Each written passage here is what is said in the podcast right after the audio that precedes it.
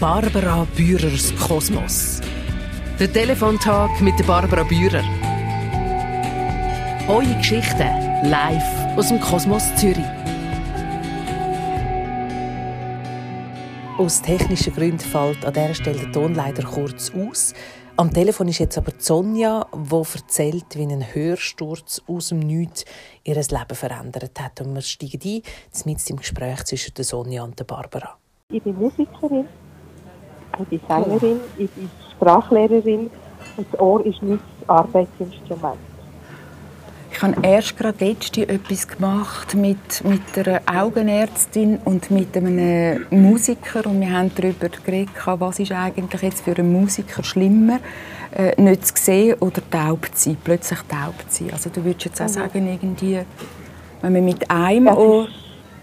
Es ist, es ist furchtbar, weil es ist zwar nur ein Ohr, ja. aber jetzt äh, bin ich extrem lernempfindlich, weil das Hirn arbeitet auf Hochtouren, einfach das rechte Ohr arbeitet und also ich kann sehr schlecht Musik machen. Ich kann fast nicht Musik hören, ist schwierig, es ist nicht mehr schön. Wenn ich unterrichte, könnt ihr euch vorstellen, oder wenn ein Kind hinter der Klasse etwas sagt und vorne jemand im Etui rumnühlt, dann höre ich, dann ich das hinten nicht mehr. Also das heisst, ich muss, jedes Mal, wenn ich etwas verstehe, muss ich mich wahnsinnig anstrengen. Also das heisst, du kannst äh, eben wenn ich jetzt einfach irgendwie den Finger, ich kann es jetzt nicht, weil ich einen Kopfhörer habe, aber wenn, wenn ich den Finger ins Ohr, ja, wenn ich den Finger ins Ohr stecke, dann nachher ja. höre ich ja wahrscheinlich eben noch restlich etwas in dem Ohr. Ist es so, ja. ja, ja. Und es hat ja auch mit dem Gleichgewicht etwas zu tun, oder? Wenn man dann genau, irgendwie ja. ja, natürlich nachher Orientierungsschwierigkeiten gehabt, weil Geräusche kommen alle von gleicher Seite, das heisst, auch im Verkehr war es ein bisschen gefährlich. Gewesen. Und ähm, ja, Schwindel, Gleichgewichtsproblem, das, das ist mit dem natürlich auch gekommen. Sehr, sehr Müdigkeit, Kopfweh und so weiter. Ja. Ich will nachher dann noch auf den Beruf, noch mal auf, auf, auf berufliche Perspektive kommen, aber ja. ich will noch äh, etwas fragen. Hat man denn je herausgefunden, was, was passiert ist? Also, Weiß man, ja. wenn man einen Hörsturz produziert, beziehungsweise welche Menschen sind gefährdet? Nein, eigentlich man weiß sehr wenig über Hörstürze. Es ist sehr wenig geforscht worden. Es gibt verschiedene Theorien. Es gibt ja. Leute, die von Stress reden. Aber es, es gibt Leute, die einfach sagen, es ist mechanisch. Also man, man kann das nicht groß sagen. Man hat nachher natürlich auch weiter geschaut. Und es ist wirklich einfach das Innenohr, was verwutscht hat. Ja. Und ja, das funktioniert einfach Teil nicht mehr. Und das heißt, das ist das endgültig. Also kann man da gar nichts machen, kann man da keine Operation ja. machen und äh, also ich, gar nichts. Das ist, aber das, ist, das ist jetzt das ganz, ganz Schwierige für mich, ist das zu akzeptieren, dass es endgültig ist. Ja. Was ist denn der Moment, wo der Arzt dir das gesagt hat? Ist da die Welt zusammengebrochen für dich? Nein, also irgendwie, ich muss sagen, gerade im Moment, das ist wie, ich habe das nicht, nicht realisiert. Es ist irgendwie, ich weiß auch nicht, der Körper tut sich auch da schützen oder keine Ahnung.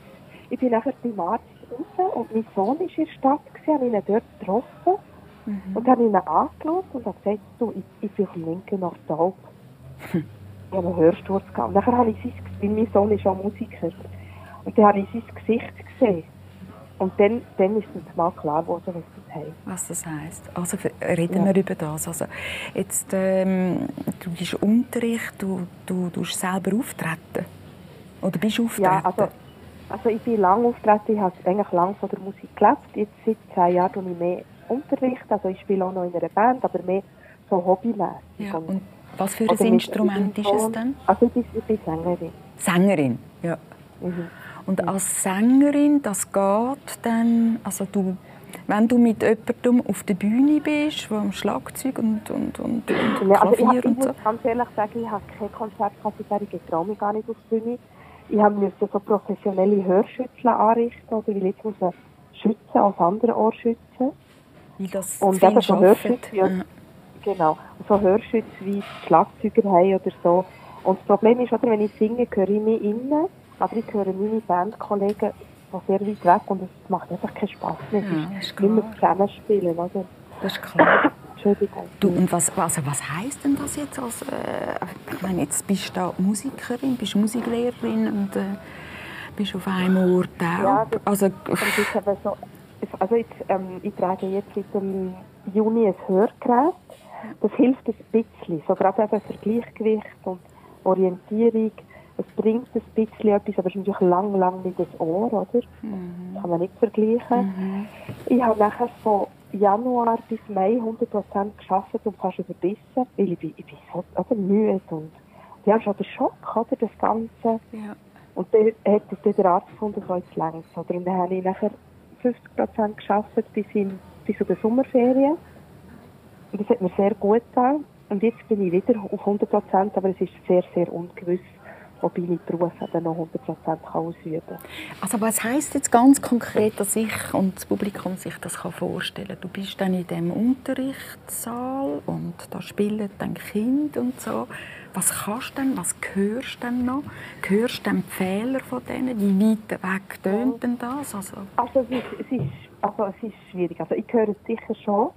Ich höre es nicht gleich, oder? Ich höre es wirklich, es erzählt. Und vor allem, es macht mich wahnsinnig müde. Ja. Und ähm, es reizt mich, oder? Es, ich muss mich anstrengen, weil ich unterrichte auch noch Sprache. Mhm. Und, und, und wenn sie reden, ich muss mich so wahnsinnig konzentrieren, dass ich sie, weil hören tue ich schon, aber ich verstehe es nicht. Also wenn du würdest sagen... hören, dass jemand redet, Verstehst du es nicht? nicht ja. Was heisst das, ich genau. verstehe es nicht? Also, also vom ich kann nicht, was Leute sagen. Also, ich verstehe nicht. Ich sehe, dass jemand redet, ich höre, dass jemand redet, aber ich, ich verstehe es nicht. Du verstehst es also, nicht, weil... Also, ich verstehe Sätze, Sätze ah. und du musst mich anstrengen, um irgendwie zusammenzureimen, was jemand gesagt hat. Das habe ich mir gar nicht so vorgestellt. Irgendwie, wenn man noch eins... Also du sagst dann nicht denen, wo du Schule gehst, also du stehst also, dann linke Ohr, oder? Dann müsste man irgendwie ja. so zu den Dings, äh, zu den Schülern ja, ja, sein. Du schon immer den Kopf ein bisschen drehen. Dann verstehst du es. Ja, das Problem ist, wenn mehrere Geräusche sind, oder, dann kann ich nicht verstehen, wenn jemand mit mir redet. Und ja. ich habe es den Kindern gesagt, und sie sind schon herzig, aber wenn in einer Klasse von 24 Schüler sind, ist nicht einfach Ruhe und einer rennt, oder? Ja, genau. Und was und heisst denn das jetzt? Also, bist du denn traurig? Ja, sehr. Sehr. Und was, woher gehst du denn mit dieser Trauer? Ja. Schwierig, ja? Ja, das ist schwierig, ja.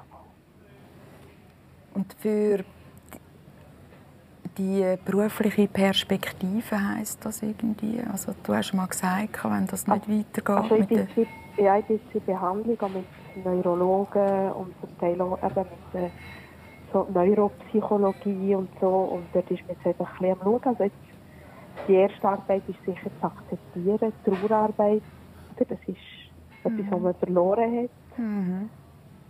Ja, und nachher wird ich, also sehr wahrscheinlich wird einfach mein Leben vollkommen ändern. Also das heisst, ich werde wahrscheinlich weniger müssen können arbeiten. Das heisst, vielleicht eine kleinere Wohnung nehmen, weniger, ja, einfach weniger Kosten zu haben, dass man, ja, dass man so das Leben irgendwie ganz fest ändert. Total. Das ja. tut mir total leid. Also irgendwie das, äh, es sind so, es sind einfach so Sachen, oder, wo so einfach auf einem reingehen und man kann irgendwie, das finde ich ja das wahnsinnig, man kann sich ja nicht wappnen auf das, was so ohne Vorankündigung kommt. Genau, also es ist einfach etwas, was plötzlich da ist und, mhm. und das Leben so wahnsinnig verändert. Ja. Ja. Werden die anderen Sinn dann geschärft durch das? Das habe ich nicht, nicht verstanden. Werden die anderen Sinn gestärkt durch das, dass du ähm, jetzt... Es ist vielleicht noch zu neu. Ja. es. Ja. Ist einfach... Oder, und ich, es ist auch nicht, dass ich jetzt gar nichts höre. Aber also ich habe mir jetzt wirklich gesagt, am Anfang einfach abgeschaltet, weil ich habe zum Beispiel auch nicht in einem Restaurant oder all die Geräusche, das ist einfach zu viel für ja. mich. Ja. Oder eben ein Konzert, das geht das nicht. Das geht gar nicht, ja. Einfach so bald mehr als zwei oder drei Leute sein. Sogar das Lehrerzimmer ist schwierig.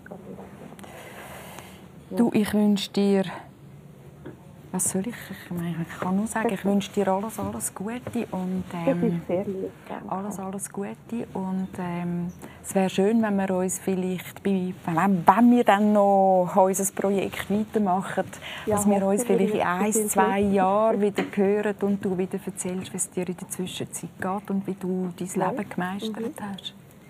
Doch, gerne, ja, mal gern. Und ich wünsche auch dir viel Glück für die Projekte und viel Danke vielmals. Und du machst das sehr gut. Ja. Danke vielmals und eine ganz also. gute Nacht. Ich kann ja, jetzt ja noch nicht sagen, das habe ich einmal früher können sagen, aber einen guten Abend wünsche ich dir alles Gute. Lieb, ja. Mach's gut. Alles Gute dir auch. Tschüss. Ciao, Sonja. Unsere Telefonnummer ist 0800 22 02 02 für all die, die erzählen die jetzt daheim sitzen und den Livestream schauen. Ihr braucht ja das nicht jetzt im Publikum. Ihr könnt euch dort melden, wenn ihr auch eine Geschichte habt, ähm, wo etwas äh, darüber aussagt, was es mit einem macht, wenn etwas wie aus dem Nichts passiert, wie das jetzt Sonja erzählt hat. So, jetzt höre ich etwas von dort von der Produzentin Franziska. Die sagt mir ins Ohr, wir haben jemanden aus dem Publikum. Und der Mensch oder der Mann, der heisst Sam. Du bist das. Dann kommst du jetzt da führen und du ein gut den Kopfhörer anlassen.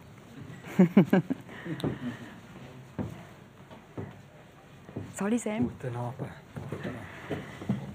Jetzt muss ich dir, ich finde es das schön, dass du da bist und da sitzt und den Mut hast. Und jetzt musst du das ganz näher. Mhm. Also so ganz ja, näher. Ganz genau. noch näher, glaube ich. Noch näher. Noch näher. Sam, woher kommst du? Ich komme von Bern, von der Stadt selber. Und du bist jetzt einfach da gefahren und ja, hast gefunden, du kommst jetzt hier vorbei? Ja, meine Freundin und Tochter, also ihre Tochter in Schlieren. Ja. Und so ist es ein bisschen gäbiger gegangen, aber ich wäre auch sonst, hätte ich es probiert, äh, von Bern zu kommen. Das finde ich sehr schön und dass du jetzt hier sitzt und über, über den Abschnitt von deinem Leben redest, wo, wo ich nicht weiß, was bei dir ist. Ich weiß ja bei allen Geschichten nicht, was die Leute mir erzählen wollen. Mhm. Und äh, ja, was war es denn bei dir, gewesen, wo wie aus dem Nichts passiert ist? Also ich hatte im Frühling 2009 eine Stammhirnblutung, die am Mittwoch hat angefangen und ich dachte, es sei mir einfach ein bisschen Sturm und am Samstag war es gar nicht mehr gut. Sie haben mich notfallmässig abgeholt. Und dann ist alles nach dies nach den Bach ab, sozusagen mit der Gesundheit. Und dann musste ich bis zum Schluss ja, fast zwei Monate noch Reha machen, bis ich wieder auf den Beinen bin. Also kannst du quasi sagen, in dieser Nacht vom Samstag habe ich gewusst, äh, das Leben Part 1 ist definitiv durch. Wie alt bist du da? Äh, 27. 27. Mhm. Hast du, ähm, also ist auch ohne Vorankündigung passiert. Gibt's, weißt, kannst du dich erinnern an die Situation, bevor das passiert ist, was dort war? Weißt du das noch, was vorher war? Das weiß ich noch. Also, es hat schon angefangen, ich war mit einem Freund in Nizza in den Ferien. Gewesen. Und da war es so komisch Sturm und so grippig, aber ich hatte kein Fieber. Gehabt. Aber ich habe dem dann nicht weiter Beachtung geschenkt. Und dann ist das zwei Jahre später, als ich mal bin wandern wieder passiert. Und ich habe wieder gedacht, was ist los? Ich bin so schwach, ich habe eine Grippe, aber kein Fieber. Ja, es sind so die ersten Anzeichen. Dann ist es wieder Jahre weggegangen. Und bist aber zum Doktor gegangen und hast das mal versucht abzuklären? Nein, eben nicht. Aha. Ich habe einfach gedacht, dass ich eine Schwäche anfall. Oder ich habe nicht einmal gewusst, dass das geht. Und, und wenn, wenn man das abgeklärt hätte, dort in dem Moment, was, äh, hätte man da etwas können entdecken Ich denke, das hättest du im MRI entdecken können. Wobei für mich wäre es viel schwieriger gewesen, wenn ich gewusst hätte, es ist etwas im Kopf wie eine Zeitbombe, die irgendwann losgeht. Das hat mich nervös gemacht. Das hätte man dann nicht operativ irgendetwas machen können? Nein, dort wo ich es habe, kommst du eben nicht gut dazu. Es ist zu gefährlich. Äh, das machen sie nicht in der Schweiz. Äh, ja, und? kannst du blöd gesagt sagen, sie haben es einfach müssen passieren und Cortison geben. Äh, und einfach abwarten, mehr kannst du eben nicht machen. Gut, und sind wir vorher gewesen, dann ist das passiert. Ist das, kannst du das schildern? Ist das etwas wahnsinnig schmerzhaft? Nein, es ist ganz komisch. Irgendwie merkst du, wie nach alles ein bisschen weggeht. Zuerst äh, die Sicht. Du siehst dann mit der Zeit alles doppelt und dreifach und dann nur noch verschwommen. Und bist einfach mega schwach, eben wie, wie bei 39, 40 Grad Fieber. Und äh, es ist mega eklig, du merkst, es passiert etwas mit dem Körper. Zum Beispiel war auch etwas mit dem Kopf, das ich nie vergessen habe, als meine Eltern zuerst mal ins Spital kamen. habe ich wirklich äh, etwa 20 Sekunden gebraucht, bis ich gecheckt habe, wer da steht. Oder? Mhm. Ich denke, jetzt kommen zwei Leute in mein Zimmer, wollen die hier? das, das macht dann schon Angst, weil du es eben noch realisierst. Du realisierst, also du bist nie wirklich weggetaucht oder ins Koma oder so gehabt? Nein, das habe ich nie gehabt. Einfach äh, etwa drei, vier Tage am Stück fast nur geschlafen. Und im Spital hat man dann was gemacht? Also zuerst, als sie, als sie mich holen bin ich in MRI gekommen. Und dort haben sie nicht viel gesehen, getroffen. Zuerst haben sie irgendwie Drogenkonsum vermutet und 14 Tage alles getestet. Und dann bin ich ins andere gekommen und dort haben sie die bessere Apparatur und dann haben sie es dort drauf entdeckt. Aber es sei auch schwierig Was sieht man dann? Was sieht man dann, wenn es an einem Ort ist, wo du eben gesagt hast, wo man fast nicht ankommt?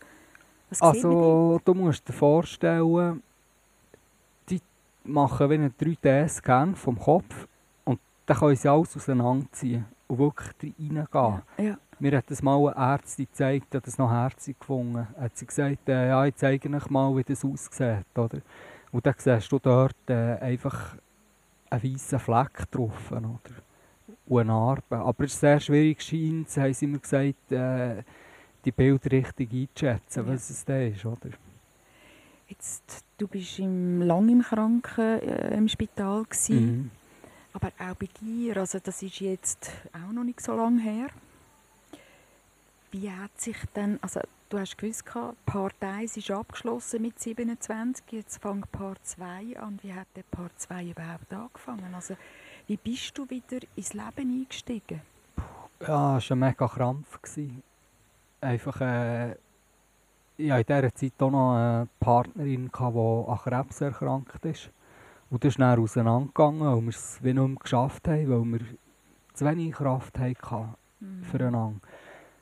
Und dann hatte ich dann wieder eine neue Wohnung für mich.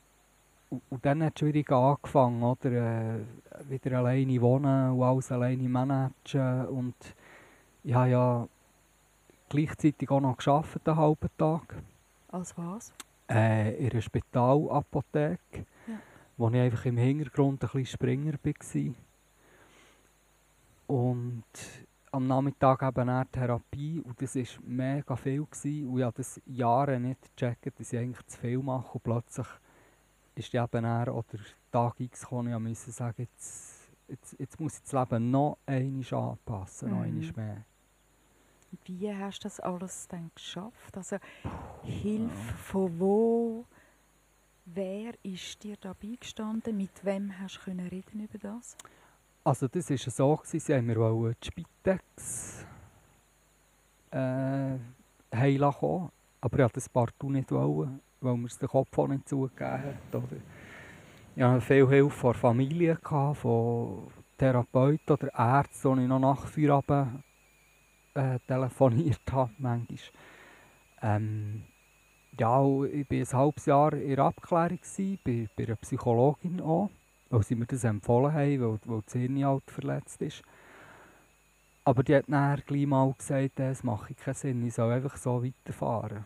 Aber es war schon so, es waren Jahre, wo ich eigentlich wie zu wenig Kraft hatte und oftmals daheim in der Küche und Boden gehockt bin und gedacht ich, ich schaffe es nicht mehr. Aber ich habe es auch niemandem gesagt, oder? Ja, ich, ich habe es ist vielleicht ein bisschen doof zum erzählen, aber ich wollte niemanden belasten oder, mit meinen Problemen, weil ich gefunden habe, das ist mein Rucksack und, und ich, ich will nicht, dass die Familie damit konfrontiert wird, weil ich auch gemerkt habe, sie haben wahnsinnig gelitten darunter. Ja, das habe ich alles realisiert und gedacht, äh, ziehst es alleine durch. Aber woher dass ich Kraft genau genommen habe, wenn ich es genau gemacht habe, ist für mich sehr schwierig äh, nachvollziehen. Ja. Also muss ja unbändige, also das hat immer geheißen, ich will leben, oder? Also ich will genau, das schaffen, ich genau. will es alleine schaffen, ich will niemanden belasten. Genau. Kann denn ein äh, Stammhirn, das verletzt ist, kann sich das erholen? Ja, es ist so, ich habe eine Narbe äh, wo immer noch da ist nach zehn Jahren und das hat mir halt auf diverse Nervengefäße gedrückt, was eine Schädigung von, vom entsprechenden Hinteil hat hervorgerufen.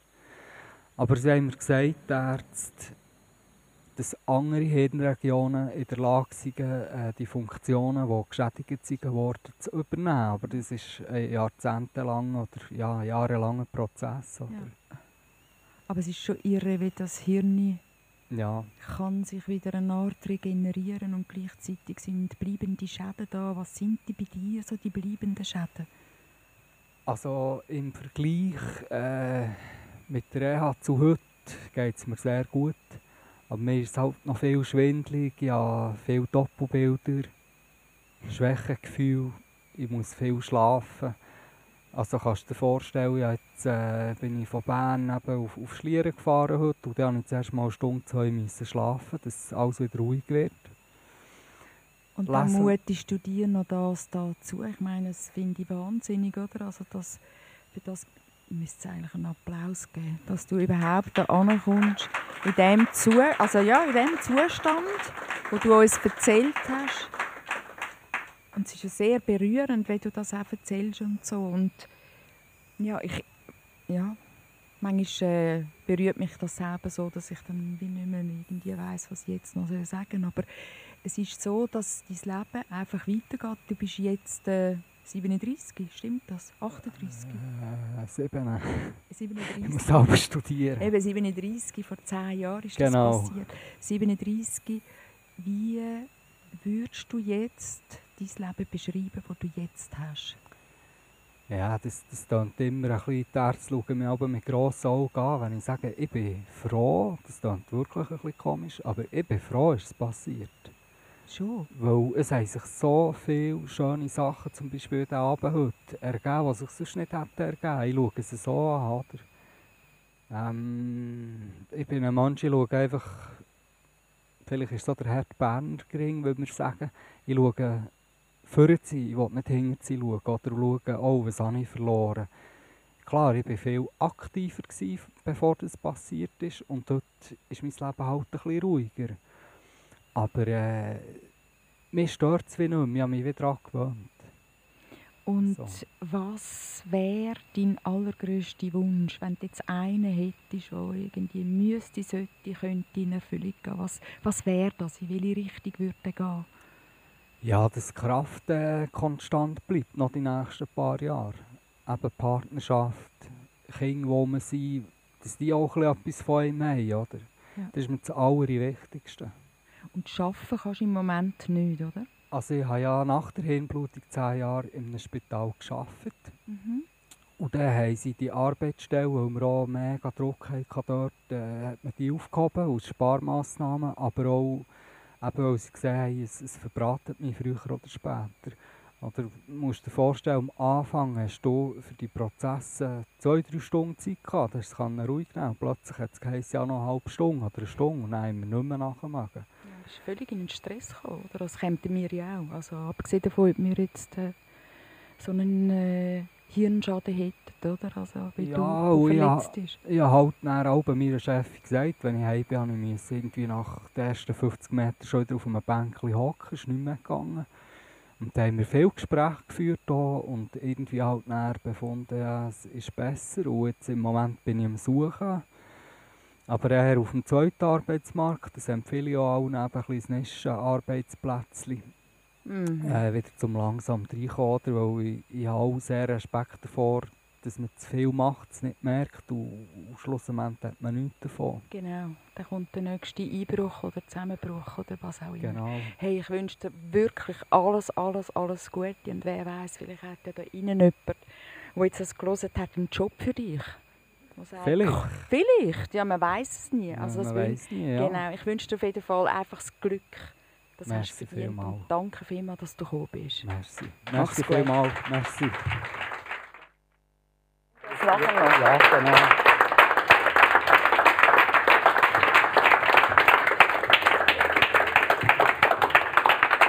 Das ist berührend. Ich finde es mega schön. Ich finde es wirklich mega schön, dass du vorbeigekommen bist. Wir machen mit äh, unserer Veranstaltung weiter. Und am Telefon ist jetzt Ursula. Ja. Sali Ursula. Sali Barbara. Los jetzt, zu dir muss ich nämlich etwas sagen. Die Ursula und ich, wir kennen uns. Sie ist äh, zu Rapperswil, wo ich einen Stadttalk mache, mal ein Gast von mir und sie hat dort aus ihrem Leben erzählt und unter anderem über einen Abschnitt, den ich gefunden habe. Den müsst ihr jetzt hier noch mal erleben. Was ist das für schöne Musik, die wir da hören? Ah, von unten, von unten vom Restaurant, okay. Also, ähm, was ich gefunden habe, die musst du Ursula uns noch mal erzählen, wie sie passt perfekt zu unserem Thema, wie aus dem Nichts, will. in dein Leben ist wie aus dem Nichts der Bruce Springsteen platzt. Einen, wo du bis dort nicht kennt hast. Und jetzt nimmt es mich natürlich nochmal Wunder, warum das, das passiert ist. Ja, das tue ich gerne nochmal erzählen, weil das ist für mich dermaßen ein ähm, ja, so eine unglaubliche äh, Geschichte, wo mir wie in meinem Leben eine neue Seite auftun hat, nachdem ich ganze ein, ein, ein schwere, äh, schweres Erlebnis gehabt, das nämlich ähm, aus, auch aus völlig aus dem Nichts, völlig aus heiterem Himmel, mein Mann in einer Nacht gestorben ist, nachdem wir einen wunderbaren Tag im Garten geschafft haben und gemacht haben.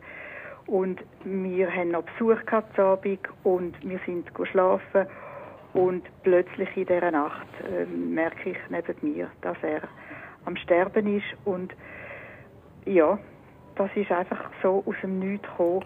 Wow. Und ich bin durch das natürlich völlig aus dem Gleis gewesen. Einfach, ja, mhm. völlig die Orientierung verloren. Es ist so äh, eine, eine schlimme Situation ja. gewesen. Und dann ist es äh, passiert, dass meine wunderbare Schwägerin, die jüngere Schwester von meinem Mann, wo ihn natürlich auch schmerzlich vermisst hat und auch, auch so schockiert war, ist ein paar vielleicht Wochen nachdem das, dass es passiert ist, haben wir uns getroffen und sie macht ihre Handtaschen auf, nimmt äh, CD raus und gibt mir die so zaghaft und sagt, du, ich weiß nicht, ob ich das richtig mache, aber ich habe einfach gedacht, dass vielleicht tut es dir gut. Wenn es dir nicht gut tut, tust du mir sagen und gibst mir sie wieder zurück. Aber vielleicht tut es dir gut. Und die CD, da hat es geheißen, Bruce Springsteen, ernste Lieder. Mhm. Und ich habe nicht gewusst, wer das ist. Eben, du hast keine Ahnung gehabt, Nein, gell? ich habe keine Ahnung gehabt. Ich habe wissentlich noch nie etwas von ihm gehört. Noch gelesen? Im, im, noch gelesen, aber etwas, wo mir im Nachhinein äh, in Synchro ist Jahre später, ähm, bin ich dort in Apperschwil an einem äh, Flying Pickets Konzert gewesen, mhm. mit den mhm. Flying Pickets. Und die haben ein Lied gesungen, Factory. Ja. Und da erzählt in dem Lied ähm, ein Sohn, wie sein Vater äh, in die Fabrik geht und wie die Fabrik ihm das Gehör nimmt, weil es so laut ist. Und mir ist das Lied so eingefahren, ich glaube von dem Abend von den Flying Pickets eigentlich mir am meisten geblieben. Und Jahre später höre ich das Lied und das ist von Bruce Springsteen.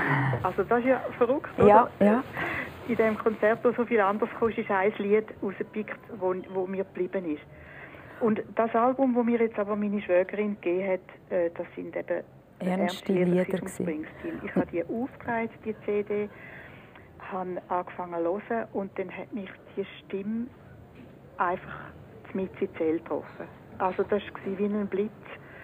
Ich musste hören, ich musste den Atem anhalten. So hat mich, da hat es etwas drin in dieser Stimme, wo, ich, wo, ich einfach, wo mich umgehauen hat.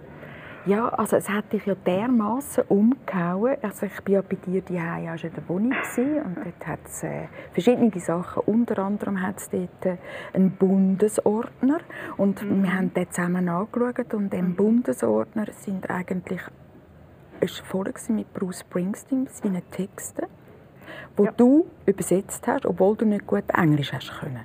Genau, genau. Alle Texte. Äh, Muss ich das mal vorstellen? Ich tue, ich tue sämtliche Songs, die ich von ihm höre und die ich von den CDs habe, tue ich ausdrucken und wirklich bearbeiten, respektive ähm, immer wieder lesen, weil immer wieder geht mir neue Sinn auf von diesen Texten. Ich habe natürlich dann auch angefangen, über ihn lesen, über ihn forschen. Und ich finde ihn einfach ein unglaublicher Mensch, äh, von seiner menschlichen Seite her, was er überlegt, was er für Text macht, die Tiefe von dieser Seele, die der Mensch hat und die bescheidene Art, wie er auftritt, wie er ohne irgendwelche ähm, Bühnenshows ähm, äh, steht er einfach da in, seinem, in seinen Jeans, in seinem, in seinem T-Shirt und, und singt und äh, ich finde das großartig. Und eins von diesen äh, Liedern von dieser CD, wo mir meine Schwägerin gegeben hat, war You Are Missing.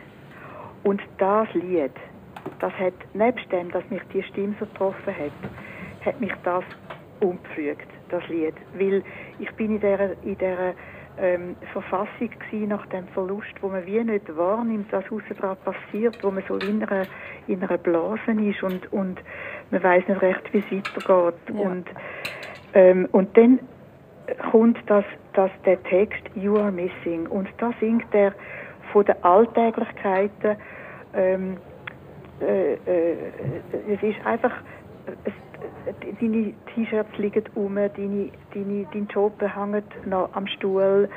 Ähm, es geht alles, wie es immer war. Everything is everything, but you're missing.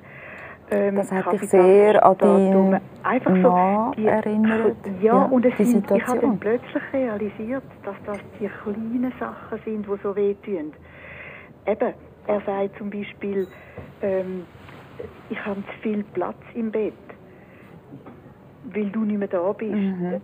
Ähm, der Morgen geht, der Abend geht, es geht alles, everything is everything, but you are missing. Mhm. Äh, das, das, äh, das Leben geht weiter, man, man wird so getrieben, man ist so in einer Mühle, man, man, man macht, was man muss.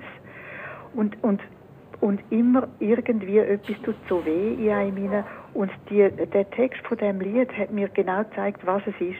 Und ich habe gedacht, wie kann ein Mensch die feinen, kleinen Sachen, die einem so wehtun, wo, wo, wo die Leute rundherum nicht wissen. Ja. Es sind ja die persönlichen Gesten, die Stimmfall, der, äh, äh, äh, einfach, was einem so lieb war, das fehlt. Und was mir in diesem Lied aufgegangen ist, ich habe ja dann das gelesen und gelesen. Ich habe es am PC gelesen und repeat und repeat und repeat. Und ich glaube, tausende Mal habe ich das Lied gelesen und habe und alle Nachbarn haben gedacht, was ist denn mit der los plötzlich, oder? Dass jetzt du so ständig das gleiche Lied, aber es ist ständig für dich... gleiche Lied und, und, und viel, viel äh, so Kosmetiktücher verbraucht, ja.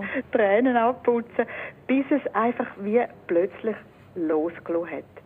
Und dann ist das gewesen, wie wenn eine neue Seite von, von meinem Leben aufging. Ich habe dann auch plötzlich realisiert, als ich das immer wieder gelesen habe, dass es ein Unterschied ist, wenn ich sage, I miss you, oder wenn ich sage, you are missing. Mhm. Das hat mir so aufgetun, mhm. die mhm. Formulierung. Mhm. Und, und dann habe ich eben angefangen, alles, was ich von dem Springsteen habe, mögen hören und, und mögen lesen, habe ich angefangen zu lesen. Und es ist für mich jetzt wirklich eine neue Welt. Es ist wirklich eine neue Welt wo jetzt es, aufgegangen ist. Ja, eine neue Welt, die aufgegangen ist, die eben in diesem Bundesordner ist. Du hast ganz viele ja, Bücher. Und ich jetzt den wie viel... zweiten anfange. es ist wahr? Ja, wie viel, an wie viel Kon an wie viel Konzert bist du nicht schon gewesen? Also wir müssen, wir müssen nur noch schnell sagen, Ursula ist 76. Ja. Oder? Also, dass wir einfach eine Relation haben und so. Aber, ähm, äh, wie viele Konzerte bist du jetzt schon von also Bruce Springsteen? Ich bin, äh, an sieben Konzerten von Bruce Springsteen. Ähm, eben zusammen mit meiner Schwägerin und dem Schwager, die haben mich wirklich dann auch ähm, äh, animiert und mitgenommen. Und ich, wo ja nichts, aber auch gar nichts mit Rockmusik zu tun hatte, bin mit 30'000 Leuten in einem Stadion und bin nur glücklich. Es ist unglaublich. Unglaublich. Also ich finde das so eine schöne Geschichte und es war für dich eine Trauerbewältigung, oder? Es war eine Trauerbewältigung und es war eine Rückkehr zu meinem Mann, weil wenn ich die Texte lese und wenn ich, äh, wenn ich ähm, die äh, so äh, studieren, dann kommen, also es hat so viele Gedanken, wo auch mein Mann gedacht hat und gesagt hat. Also mhm. dann tue ich wieder unterstreichen und tue herschreiben, könnte von Ernst sein. Ah. Also einfach die ja. Verbindung wieder zurück zu ihm, obwohl ja. er ihn ja auch nicht kennt hat. Eben, ihr habt Musik gelesen, gar nicht. Was haben ihr vorher Nein. gelesen? Also bis, bis er... Äh, ja, Klassik, aber auch so, äh, so halt äh, John Bass und, ähm, ja. und, und so ein bisschen, schon auch ein bisschen modernere äh, Sachen, auch Barbara Streisand und so diese Sachen äh, haben wir gelesen, aber, aber äh, so etwas eben gerade gar nicht. Hast du ihm schon mal geschrieben? Nein, das habe ich nicht. Würdest du ihm Gedanken, schreiben? In Gedanken? In Gedanken habe ich mir schon viel geschrieben, weil, weil einfach immer wieder, äh, ja, hat mir so geholfen. Ja. Und, und, ja. Ja, du darfst, es ist immer schwierig, wenn man den anderen nicht sieht und nicht weiss. Jetzt ja, genau.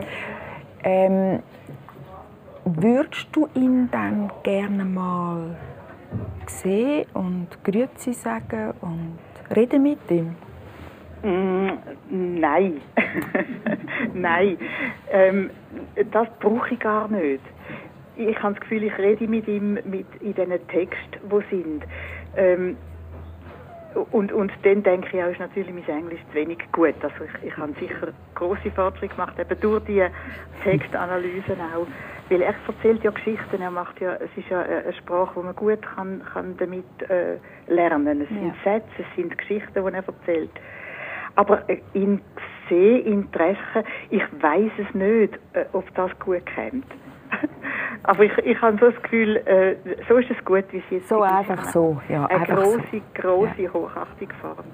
Und wenn du jetzt dann heute Abend ins Bett gehst, gehst du dann mit einem Song von Bruce Springsteen ins Bett oder machst du das erst Immer. morgen Morgen? Immer? Immer. Also seit, seit mein Mann ist jetzt elf Jahre gestorben. Und seit ich angefangen habe zu hören, das sind ein paar Wochen, Monate nachdem, höre ich jeden Morgen eine CD. Das ist das Erste, was ich mache. Ich höre CD, Kopfhörer, ähm, tue meinen Kaffee trinken und höre die CD. Mhm. Und das seit diesen elf Jahren, jeden Morgen. Und heute Abend höre ich was? Äh, heute Abend, äh, es ist so, dass in dieser Zeit jetzt in mir einfach eigentlich immer irgend Springsteen äh, tönt. okay. Also jetzt tönt es ein bisschen noch von aus dem Kosmos ein bisschen hoffentlich nachhallen und ich bin dir sehr dankbar, dass du jetzt das da nochmal erzählt ja, hast. Ich, ich habe noch, natürlich jetzt ganz eine aktuelle Freude auch noch, weil jetzt ist ja in den Kinos ist ja jetzt der Film Blinded by the Light ähm, gespielt worden und da geht es, ist eigentlich meine Geschichte, aber mit ganz anderen Personen nämlich von einem jungen Mann, der nicht mehr gewusst hat, wie ein und aus in einer Stadt, also ein Pakistani, der auf, auf, auf England kommt und verrissen ist zwischen den beiden ähm, Kulturen und, und, und findet halt keine Zukunft, keine Perspektive, kein Nichts. Und ein Freund gibt ihm zwei Bändchen vom Springsteen und sagt, los das und dank mir später.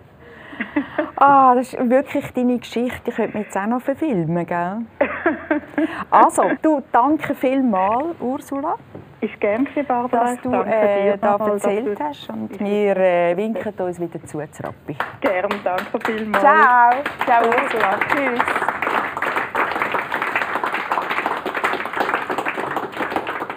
Unsere Telefonnummer für die Menschen, die draußen sind, die uns zuhören, ist 0800 22 0202. Wir reden über das Thema, wie aus dem Nichts ist etwas passiert.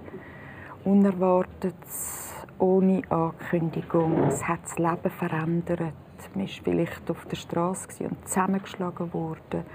Vielleicht ist einem ein Geisterfahrer entgegengekommen. Vielleicht hat man einfach plötzlich Depressionen bekommen. Vielleicht hat man aber ist vielleicht den Blitz eingeschlagen mit der Liebe. Das wäre ja vielleicht auch noch etwas Schönes, etwas Unerwartetes, wo man sich nicht dagegen kann wehren kann. Also anrufen 0800 22 02 02.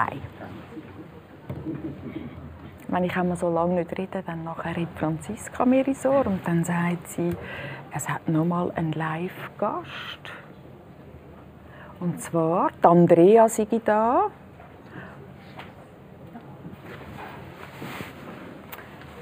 Okay, Andrea.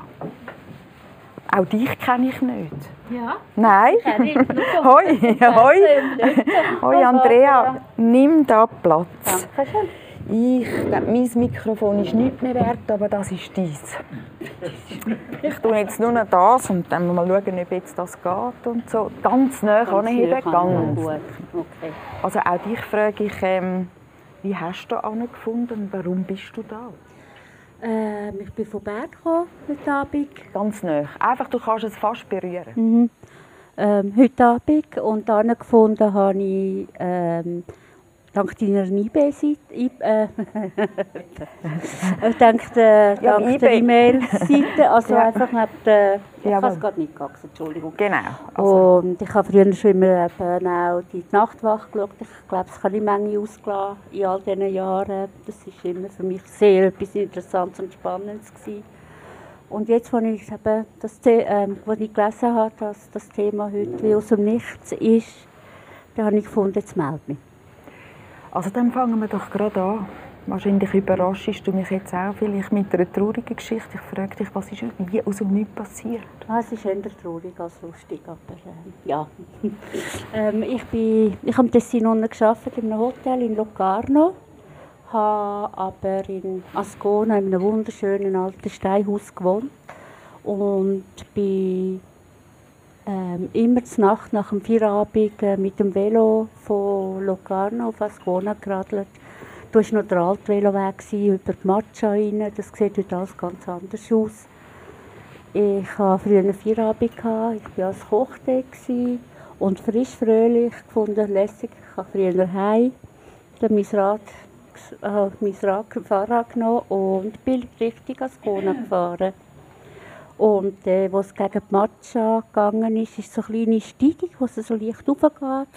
Und dort zehrt mich plötzlich jemand vom Velo runter. Und zuerst habe ich noch gemeint, das sei ein Kochkollege von mir, der hat damals so lustige Anwandlungen gehabt. Und ich habe es auch gehasst von ihm. Aber als ich reagiert habe, war es einfach zu spät. Das ist irgendein Mann aus dem Hinter, aus dem Gerüst, aus dem Gebüsch rausgekommen mhm. und hat mich vom Velo gezerrt und gerade einen Pullover über den Kopf ähm, gezogen. Also ich habe den Menschen nie gesehen. Er hat mich dann ganz ähm, brutal gegen, gegen die Matsche durchs Gebüsch geschleicht. Und er hat mich, mich ähm, vergewaltigt, er hat mich aber auch wahnsinnig schwer verletzt und er hat mich erwürgen er hat das Gefühl, ich sei tot, aber er hat nicht ganz so, etwas zu wenig lang gedrückt. Du, jetzt muss ich schnell unterbrechen. Ich habe dann immer, weißt, so, wenn, wenn, wenn jetzt jemand anfängt, über so etwas Schlimmes äh, erzählen, also kannst du das überhaupt? Weißt du nicht, dass nachher alles wieder auf sich kommt? Nein. Ähm, ja, also Nein, du, ich habe das gelernt. Ich, ich habe das mir das zumuten. Ich habe Peer-Weiterbildung gemacht und habe das dort Was hast du für eine die Peer-Weiterbildung gesehen, also Genesungsbegleiterin ähm, der Psychiatrie, das ist eine Weiterbildung. Das sind Psychiatrie Leute, also Peers ist eine Gruppe, die von Gleichgesinnten, von Gleichgesinnten oder die ähnliche ja. Sachen erlebt haben. Und wir sind, da, wir sind 20 Leute, die diese Weiterbildung gemacht haben. Das sind alles äh, Menschen, jung bis älter. Ich war die zweitälteste die irgendwann eine psychische Krise oder eine Erschütterung erlebt haben und aber mit, und irgendwie aber gleich stabil genug sind, um mit dem etwas Sinnvolles zu machen genau. oder etwas Tolles zu genau. machen. Und das sind das ist ein Jahr Unterricht, immer so alle Monate drei Tage.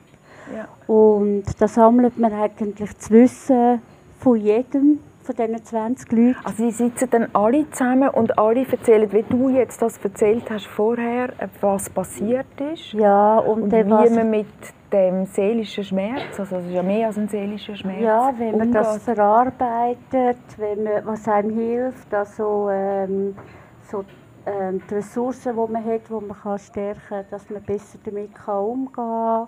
Ähm, so die ganze Recovery-Geschichte sagt man dem. Ja.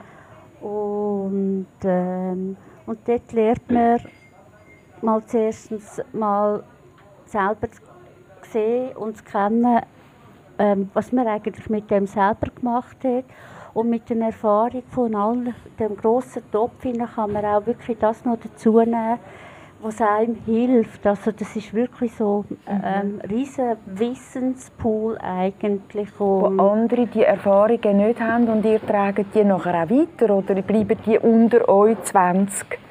Nein, die ähm, etwas Ähnliches erfahren haben? Nein, es bleibt nicht unter uns am Anfang schon. Das sind die ersten Module, wo man über Salutogenese und weiß nicht was alles lehrt, bis hin eben, wie kann ich mit dem austreten und anderen ähm, ähm, Leute in einer psychischen, psychischen Erschütterung oder ja, in einer Krise beistehen und nicht aus dem Wissen von, als Arzt oder als Wissen von einer Pflegefachperson, sondern als äh, sagt Expertin aus Erfahrung. Okay, das sind anerkannte Expertinnen, die eben die Module gemacht haben. Und gönnt ihr dann, woher gönnt ihr dann? An welche Ort? Gönnt ihr in Spitäler, in Psychiatrien oder wie? Ähm, die meisten sind Angestellte in Kliniken, Ambulatorien, so. Es ist ähm, immer noch ein Pionierarbeit, also es hat noch nicht so wahnsinnig viel. Ähm, die einen, äh, ja, die gehen zur Spitex, danke. Ähm, gehen auch äh, Psychiatrie-Spitex, helfen dort. Ja. Und dann gibt es andere Leute, die gehen in die Öffentlichkeitsarbeit. Und das ist das, was ich am liebsten mache. In die Öffentlichkeit ja. gehen und zu reden? Ähm, ja, ähm, gegen die Stigmatisierung. Das finde ich ganz wichtig, weil das ist nach wie vor ja. noch ein riesiges Stigma. Und kannst du, wenn wir jetzt zurückgehen, nicht nochmal in die Bilder und so, aber kannst du dann erzählen, was, es, was das, das brutale Ereignis, was das mit dir dort gemacht hat? Und weil du jetzt gerade Stigma angesprochen hast, wie bist du dann stigmatisiert worden? Aber vielleicht eben das erste Mal, was, was, was das Ereignis mit dir gemacht hat, wie sich das Leben verändert hat in dem Tessin? Also, mir hat das mein Leben wirklich vollkommen verändert. Ich weiß am Anfang, als ich wieder arbeiten durfte, ich konnte lange nicht mehr arbeiten, der Heimweg zum Beispiel irgendwie nur, ähm, ich, also ich bin dann auch immer mit dem Auto arbeiten und vom Parkplatz irgendwo ich gefunden habe bis zu meiner Wohnung. Das war ein Horror? Das war eine Tortur vom Sträubsten. Also, ich habe manchmal wirklich wortwörtlich schier Blut geschwitzt. Einmal ist ein Kollege irgendwie fünf, sechs Mal an mir vorbei mit dem Velo. Ich habe den nicht gekannt. Ich hatte so eine Panik. Gehabt. Ja, und dann haltet er plötzlich und ich habe nur noch geschrauen. Also wirklich aus also ja, und geschlottert. Und das war das erste und das einzige Mal, als ich in einem Restaurant einen Whisky getrunken habe. Das vergesse ich nicht mehr. Ja. Aber es ist wirklich... Äh, du hast dann nicht irgendwie weißt, so dich gewappnet in dem Sinn, dass du gesagt hast, also gut, wenn ich dann schon so den Weg nachher muss machen muss, ähm, dann nehme ich jemanden mit. Nein, das habe ich nicht gemacht, äh, weil erstens mal eben als Koch sind so unregelmäßige Arbeitszeiten und irgendwie, da hatte ich einfach das Gefühl, gehabt, dass ähm, irgendwann schaffe ich das schon wieder. Ich hätte noch für das nächste Jahr aber eine Stelle als Küchenchefin mit 25. Das wäre also das war ein riesiger Karrieresprung in einem kleinen Familienhotel in Locarno. Und ich war sehr gerne im Tessin. Ich hatte einen Onkel und eine Tante, wo ich als Kind immer bei ihnen war. Aber äh, neu ist das Sinn einfach auch gestrichen. Gewesen. Ich habe die Saison nicht einmal fertig gemacht und ich bin früher zurück in die Innerschweiz wieder. Dort, wo du herkommst, am Dialekt angeben? Ja, genau. Ja. Ich bin im Kanton Schweiz aufgewachsen, lebe jetzt aber schon 21 Jahre in Bern. Also, also du hast einen Traum müssen begraben, weil dich ein Mann brutal vergewaltigt hat und der Mann, ist der je irgendwie verurteilt worden? Hat man den gefunden? Nein, man hat ihn nicht gefunden. Also wir haben es so gemacht, mein damalig, also mein Onkel, der hier in Tessin gelebt hat, ist gestorben. Der war Gemeindepolizist in Brisago. Und ähm, die Ärzte haben ihm angerufen und haben ihm gesagt, was wo passiert ist. Aber da ich den Menschen gar nicht gesehen habe und eben lang bewusstlos war, es hat gar nichts gebracht, eine Anzeige zu machen und das wieder und wieder und wieder und wieder zu erzählen. Und wenn es einen nicht fasst oder wenn es einen noch Fassung irgendwie für die, die kurze Zeit, wo dann irgendwie muss nachbocken Ich würde mir das nie antun, wirklich nicht. Also, also dann nochmal da müssen vor Gericht aussagen. Ja, so. genau. Aber jetzt bist du ja, du sagst eben, du seist eingemietet durch die Peer Group, die ihr äh, gemacht habt. Finde ich nochmal zurück zu dem Traum, der geplatzt ist, also das Leben, das verändert, sich total verändert hat. In deiner Schweiz zurückkommen und was hast du denn dort gemacht? Ähm ich habe einfach versucht, weiterzuleben und weiterzuarbeiten. Und bei Altport kläglich wieder gescheitert. Also ich habe irgendwie nach jedem Job irgend nach einer kurzen Zeit einfach wieder verloren. Weil ich einfach, ähm, ja, ich habe eine posttraumatische Belastungsstörung mhm. mitgenommen und ähm, ich habe meine Grenzen nicht gespürt und ich habe einfach zum Teil einfach nur geschafft, dass ich können leben und leben, dass ich geschafft habe. Also ich Was habe hast du geschafft? weiterhin auf dem Beruf als Auf dem Beruf als Koch und später hatte ich noch ein Restaurant gehabt. und das ist einfach alles noch, aber die Kochkarriere, die ist Gott sei Dank noch zu Ende der traue ich nicht nachher. Das war nicht mein Wahljob. Aber ähm, ich habe noch zwei Suizidversuche gemacht und nach dem zweiten bin ich da, nach der Psychiatrie bin ich auf ähm, Bern gekommen, in die psychosomatische Abteilung im Lindenhofspital. Und dort bin ich zuerst mal etwa 15 Wochen gewesen. und ich hatte zuerst mal das Gefühl, ich sei noch immer daheim in einer Klinik. Ich also wie man zu dir geschaut hat, weil, weil jemand da war, weil man sich gekümmert hat, mit dir geredet hat, du alles erzählen hast können. Und, ja, und, so. und weil ich mit, fünf, also mit gut 15 schon zum Elternhaus verlassen habe. Warum habe ich auch erst dann herausgefunden, ich bin vom Vater und von einem Kollegen vom Vater über Jahre als Kind missbraucht worden und das war total tief vergraben. Gewesen. Aber das hätte alles miteinander jetzt das aufgewirbelt. Und wie haltet man das alles aus? Wie mm. kann ein Mensch all das, also die Gewalt, die einem angetan wird, wie, wie, wie hast du das können aushalten, dass du jetzt eben da sitzt? Und auch kannst du, also gut, wir haben es jetzt vorher gehört mit der Peergruppe, aber jetzt ganz persönlich so für dich, welche, welche Kräfte hast denn du in dir drin? Andere würden den Suizid Versuch in einen Suizid umwandeln? Also, dass er auch also eben, der letzte Suizidversuch, den ich gemacht habe, das wäre das wäre ein Ross gestorben, aber eben. ich habe es überlebt. Also eben. das ist irgendwie, und da habe ich einfach auch gewusst, ähm, ich muss einfach jetzt mein Leben leben und ähm, ja, irgend am Anfang es ist manchmal ist es fast nicht auszuhalten gewesen. Aber sobald ich in Bern war und ich habe, nicht, ich habe auch nie Rente bekommen. Also schon, als ich noch nicht die Rente mhm. bekommen habe, aber einfach auf, auf, der Warteliste gestanden bin. Ich habe mir einen, einen Hund geholt. Ich hatte sich in Katze gehabt, und dann haben wir einen Hund geholt. Und ähm, mein Hund ist mein bester Therapeut. Ich fällt noch viel. Ne? Ja, einfach auch. Ich bin laufen, ich bin wahnsinnig viel gelaufen und ich laufe heute noch sehr viel viel auch schwimmen. Meine Hunde haben alle bis jetzt können schwimmen. Also das ist wunderbar. Und das ist etwas, wo mir mal ein bisschen etwas geholfen hat. Und, und ja. Lebst einfach. Also versuchst das irgendwie und in dieser Peer-Gruppe weiterzuleben und dort dann auch weiterzutragen. Und damit hilfst du ganz vielen anderen Menschen ja auch, die etwas Ähnliches erlebt haben. Ja, das ist, eben, das ist wahnsinnig. Ich jetzt eben von meiner Klinikaufenthalt und auch ähm, von dieser Peer-Weiterbildung. Ich kenne sehr viel. Also es ist ähm, wahnsinnig, wie viele Frauen, aber mittlerweile auch junge Männer oder Männer das passiert. Also, und es ist einfach nach wie vor ein Tabuthema, wenn es einem die Schwester und die Mutter nicht glaubt und irgendwie findet jedes nur so geistig behindert, dubbelig findet Arbeit. Ich habe so, so Zeug irgendwie überall immer wieder gehört.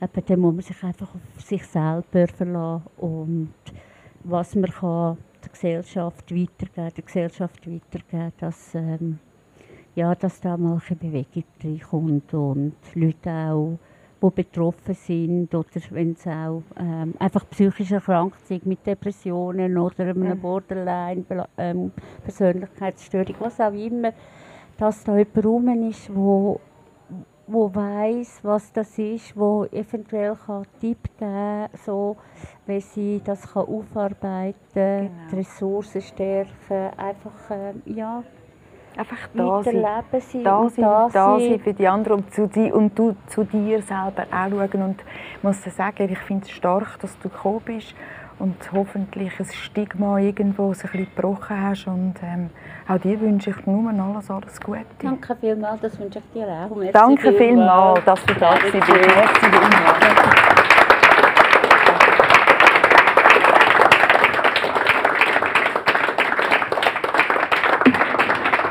So, sie ist ja zwar jetzt dann gleich 10, aber jetzt wäre noch eine Barbara am Telefon. Dann tue ich doch jetzt mit dir, Barbara, reden. Jawohl. Hallo Barbara. Hallo, Sally. Ähm, wie aus dem Nichts kommst du und tauchst auf und erzählst mir jetzt eine Geschichte, oder? Jawohl. Was ist bei dir passiert? Ja. Also, ich bin in der Psychiatrie, gewesen, also in der psychiatrischen Klinik. Gewesen.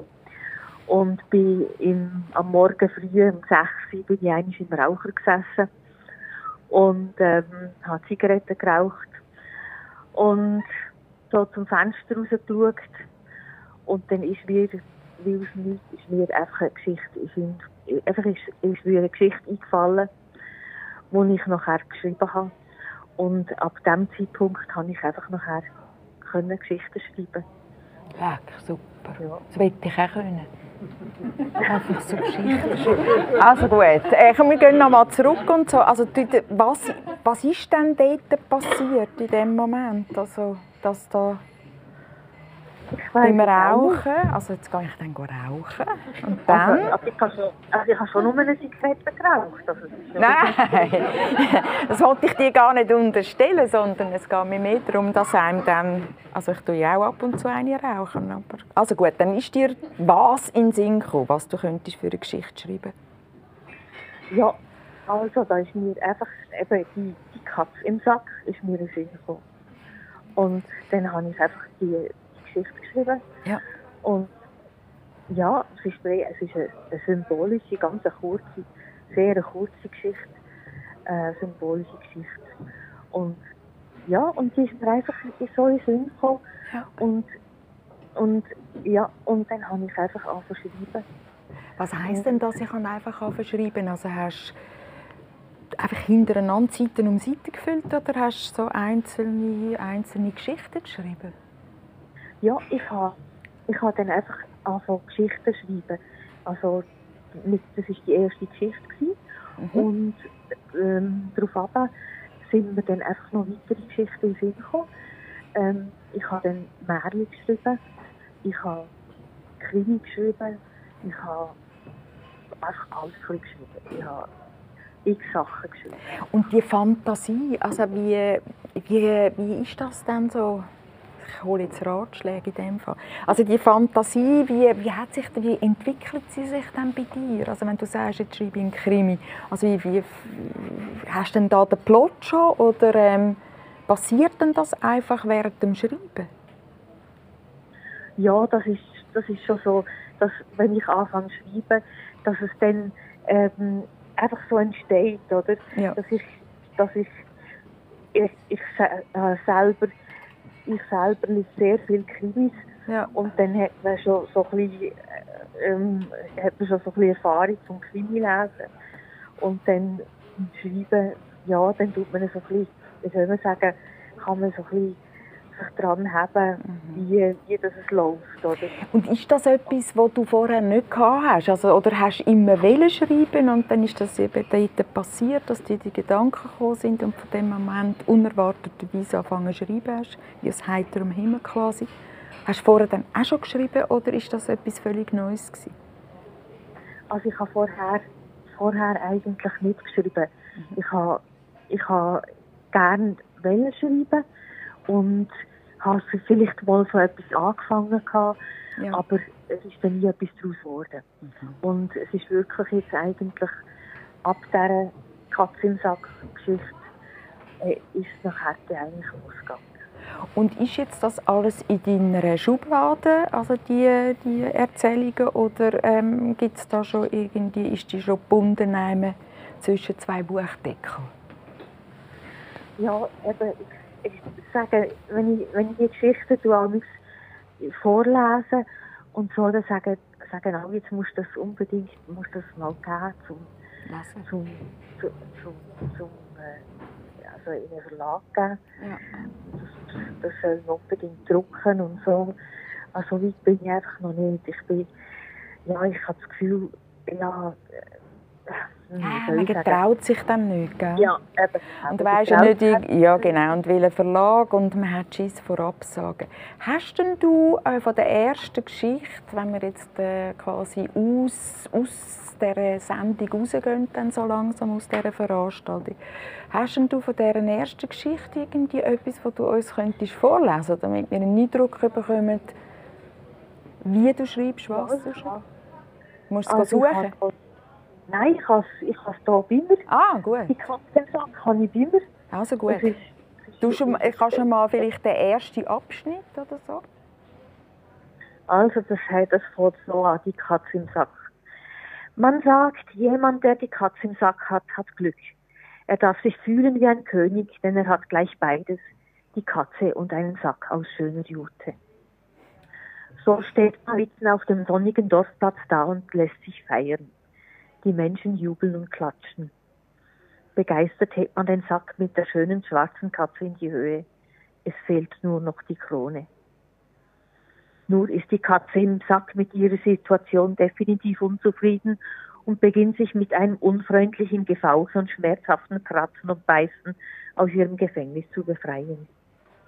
Verzweifelt versucht man die Katze noch zu halten, aber schon ist sie weg. Plötzlich wird man vom König zum Bettler und steht dumm da. Die Menschen jubeln nicht mehr, sie wenden sich ab und zerstreuen sich in die Straßen und Häuser des Dorfes. Der Super. Platz ist leer. Es ist heiß und der geht so weiter. Ja. Hey, ein Applaus. Sehr schön. Also gut. Sehr schön.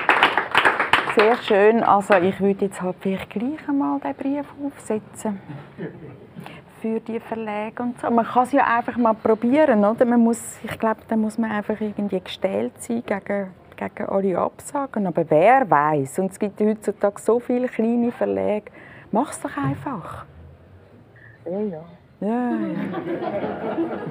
Barbara, danke vielmals, dass du ähm, auch mitgemacht hast. Und äh, dir wünsche ich auch äh, viel Glück beim Schreiben. Danke. Mach's ganz ja. gut. Ciao Barbara, ja. tschüss.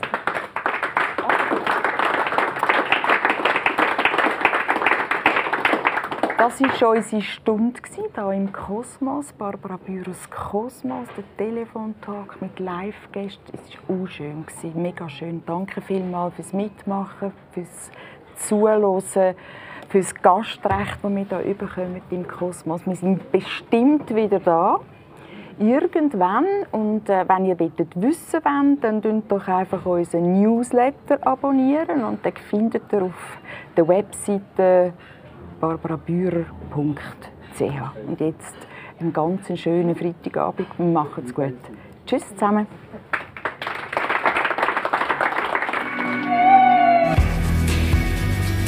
Barbara Bührers Kosmos. Der Telefontag mit der Barbara Bührer.